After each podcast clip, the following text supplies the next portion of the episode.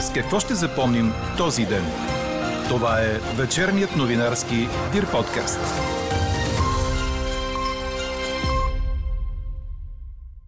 Може да се окаже, че ново мнозинство използва Вежди Рашидов като параван, за да управлява в съгласие. Останете с подкаст новините, за да чуете още от коментара на журналиста от Евронюс България Калина Влайкова, след като три дни депутатите избираха председател. И още от темите в подкаста. Енергийното министерство предлага лятото да ползваме до 30 кВт часа ток, зимата до 800. Минем ли ги, отиваме на пазарни цени. Въпреки руския обстрел, българските дипломати остават в Киев. Франк Рибери обяви края на своята кариера. Говори Дирбеге. Добър вечер, аз съм Елза Тодорова. Това са подкаст новините от деня на 21 октомври. В следващите няколко дни, а и почти до края на месеца времето ще бъде топло за периода, обещава синоптикът ни Иво Некитов. Утре ще бъде слънчево с временни увеличения на облачността, която обаче ще е прозрачна за лъчите на слънцето. Температурите ще са от 19 до 24 градуса. В неделя вятърът ще се ориентира от запад и ще бъде умерен само в Дунавската равнина, временно силен. Сутрешните температури ще са от 9 до 14 градуса, а дневните от 22 до 29. Ще има и променлива облачност в неделя, но валежи са малко вероятни. Три послания могат да се откроят от тридневните опити за избор на председател на Народното събрание. Първото е, че не е необходимо да имаш опит, знания, експертиза и професионална квалификация, за да заемеш висш пост в държавата. Второто е, че в Народното събрание вече няма никакво значение какво се казва. И третото е, че политически сили са готови да стигнат до крайност, включително да саботират държавата, за да постигнат това, което е важно за партийния им интерес. Така вижда последните три дни дългогодишният парламентарен репортер Калина Влайкова, която в момента е част от екипа на Евронюс България. Тя съзира и евентуално ново мнозинство. Нямам идея, честно казано, дали ще отидем на нови избори. Това мисля, че по-скоро да. Защото това заинатяване, което видяхме, няма никаква причина да вярваме, че няма да се повтори в най-близка перспектива. Освен ако не сме свидетели на, на мнозинство, което използва Вежди Рашидов като параван, за да продължи да управлява по-кратко или по-дълго в съгласие. Имам предвид четирите политически сили, които постигнаха този компромис и излъчиха неговата кандидатура. Появяват се вече коментари, че е възможно това сътрудничество да продължи и за напред. А честно казано, аз и не го отхвърлям напълно, защото ако вземем една от сериозните разделителни линии и в българската политика, и в българското общество през последните месеци, а именно Русия, войната в Украина, Путин и така нататък, всъщност две от тези политически сили имат ясно заявена позиция за, да го наречем, неутралитет и по-силни симпатии към Кремъл, докато другите две макар и да се заявяват като евроатлантически ориентирани, всъщност през годините са показали, че хайде да кажем така, нямат нищо против да се възползват от едно добро взаимодействие между България и Русия. Говоря за ГЕРБ и ДПС. Целият коментар на Калина Войкова ще чуете в края на подкаста. А сега ето как се стигна до избора на Вежди Рашидов за председател на парламента. Гласуването сутринта не доведе до резултати никой от Кристиан Вигенин, Йордан Цонев и Цвета Рангелова не събра повече от половината гласове. След почивка и председателски съвет, ГЕРБ СДС, БСП, ДПС и Български възход събраха мнозинство и издигнаха кандидатурата на Вежди Рашидов. Така номинацията на най-възрастният народен представител беше подкрепена от 139 депутати. Против гласуваха 73 от Продължаваме промяната и Демократична България, а от Възраждане се въздържаха. След като вчера се отказа от номинацията си, Рашидов обясни, че днес е приел в името на българския народ. Аз лично 100% на тези години, след като съм бил два пъти министър, след като съм бил 6 мандата депутат, дълбоко в душата си ми се искаше да се отдам на внуците си. Когато бълшинството казаха, че има бълшинство, аз не съм безотговорен човек, колеги. В името на хората, които желаят парламента да работи, ще жертвам част от моите останали години в името на българския народ. Обещавам ви, че ще се опитам да, се, да работя с всички вас, колкото време имаме за това. И отново ви моля, намалете ерченето. Не ви помага, пречи ви, колеги. Намалете липсата на разум, а влагайте повече разум. Накарайте с поведението си хората да ви обичат.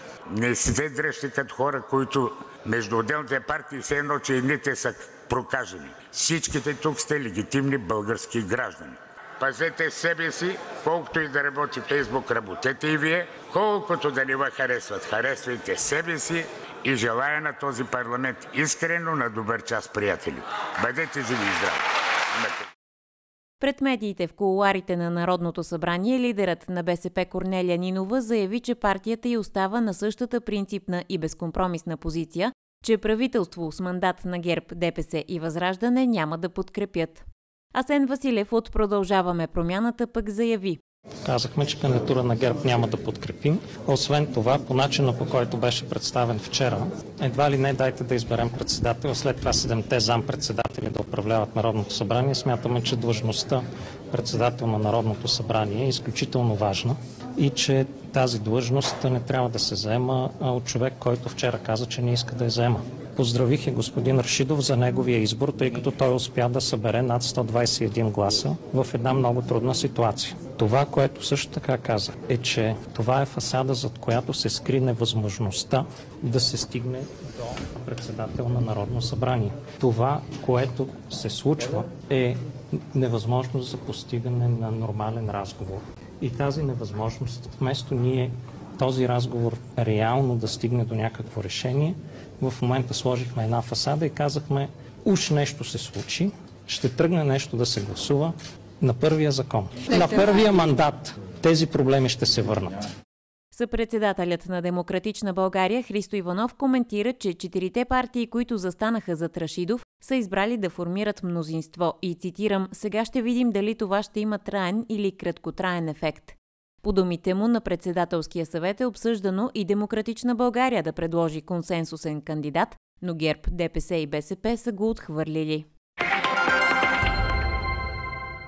Близо 16 милиарда лева може да получи България от европейските програми за новия програмен период, обяви вице-премьерът по освояване на европейските средства Атанас Пеканов. Седем програми вече са одобрени. Пеканов и министрите на околната среда и водите Русица Карамфилова и на иновациите и растежа Александър Пулев обясниха. За мен е важно, че тези процеси се движат, именно, че България продължава да работи и да се движи в унисон с европейските си процеси и задължения. Само в рамките на последните два месеца, в рамките на служебния кабинет, бяха одобрени и по този начин осигурени европейските средства по 7 от оперативните програми.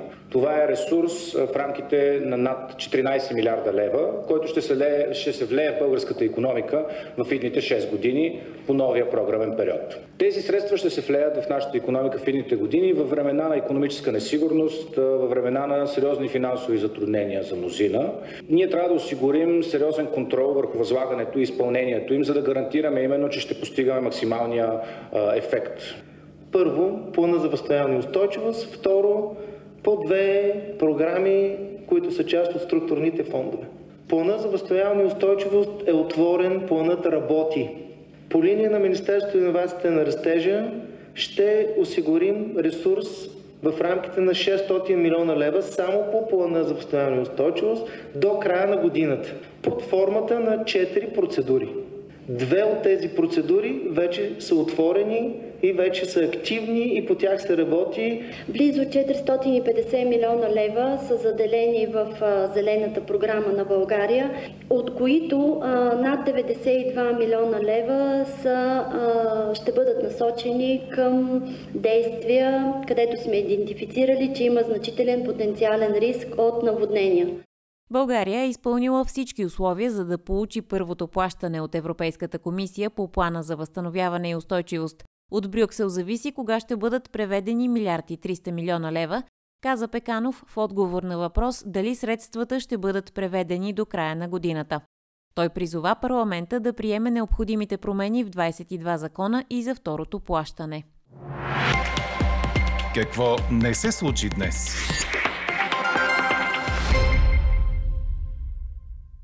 Не се предвижда евакуация на българските дипломати от Киев, въпреки осложнената ситуация в Украина след последните руски атаки.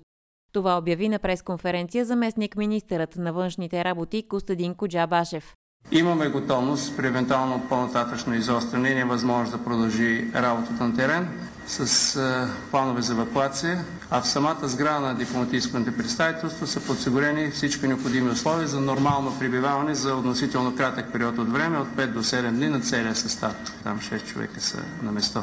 Служителите ни са оборудвани с каски, с бронежилетки, подготвили сме и определена бройка противогази, които Предполагаме, че ще заминат с втората група. Възнамеряваме да изпратим и втора група. Кога точно ще стане, как и при какви условия ще бъде решено допълнително и разбира се в зависимост от това дали ситуацията на место позволява.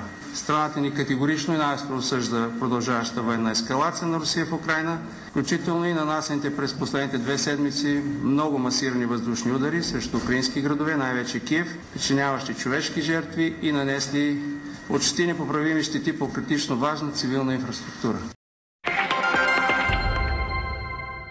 Президентът Румен Радев е разговарял с холандския премьер Марк Рюте по въпроса за присъединяването на България към Шенген, каза пред журналисти в Брюксел самият държавен глава. Както знаете, само Нидерландия има резерви по отношение членството на страната ни и на Румъния, въпреки изпълнените отдавна критерии за Шенген. Радев каза, че чешкият премьер Петър Фиала се е ангажирал категорично през декември чешкото председателство на съвета на Европейския съюз да работи по всички процедурни механизми, така че да се търси решение на този въпрос. Според президента, България и Румъния остават заложник на вътрешната политика в Нидерландия, но той не очаква това да издържи дълго. По-важното е, че Нидерландия е сама, отчете Радев. И към новините от Брюксел. Вчера евролидерите се споразумяха по пътна карта за спиране на стремителното поскъпване на енергията, по която обаче са нужни още много детайли по думите на председателя на Европейския съвет Шарл Мишел и на председателката на Европейската комисия Урсула фон дер Лайен. Във втория ден от срещите пък стана ясно, че Европейският съюз предвижда да осигури 18 милиарда евро за Украина до година за посрещане на основни нужди а от началото на войната до момента Киев е получил 19 милиарда евро. Четете още в Дирбеге. 39-годишният Франк Рибери официално обяви края на своята кариера. Легендата на Байерн Мюнхен използва социалните мрежи за да оповести решение, за което загадна преди две седмици. Топката спира, чувствата в мен не. Благодаря на всички за това невероятно приключение, написа крилото. Рибери направи страхотна кариера, като за 22 години по терените той игра за 9 клуба. Най-успешен за него обаче беше периодът в Байерн Мюнхен. За баварците той записа 273 мача и 86 гола. Той дойде на Алианс Арена през 2007 година от Олимпик Марсилия, а напусна през лятото на 2019, след като спечели всеки възможен трофей с германския хегемон. Рибери стана шампион на Германия 9 пъти. Триумфира в Шампионската лига през 2013 година, както и световното клубно първенство. За националния отбор на Франция има 81 мача. Чухте вечерния новинарски Дир подкаст. Подробно по темите в подкаста четете в Дирбеге. Какво ни впечатли преди малко?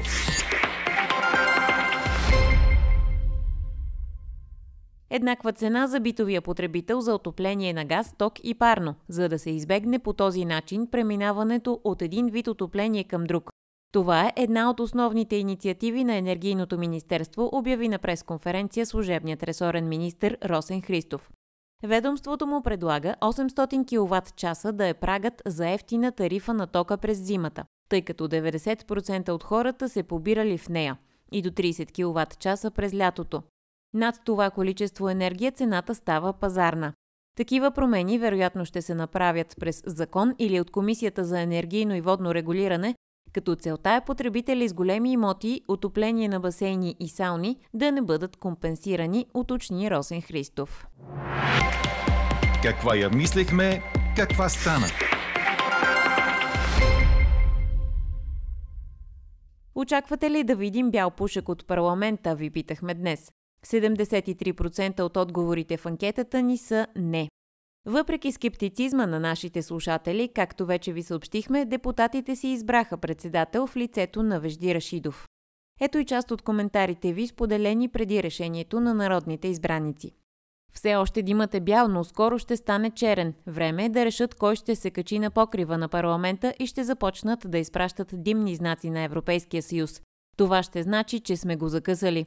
Друго слушателско мнение гласи «Очаквам по-скоро не бял пушек, а бяла кърпа».